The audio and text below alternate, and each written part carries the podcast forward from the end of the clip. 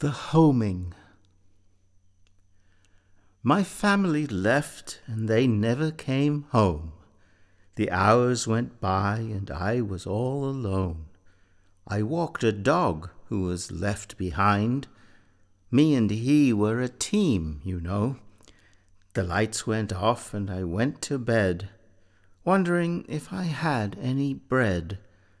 I woke up into a dappled day the day after my family went away. Stuffed toys piled in a deserted room.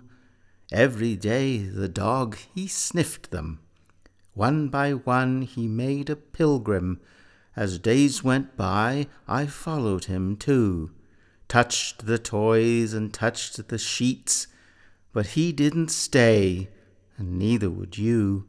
Only visit that ghosted room where young girls played and dreamed and cried, and daddy sang their own name songs, all blended now in ghostly wise, still sounding in a ghostly mind, where old men live and share their love in words that once were ancient Greek, and never leave and never die, but whisper to an empty room of hours that would be hours of bloom.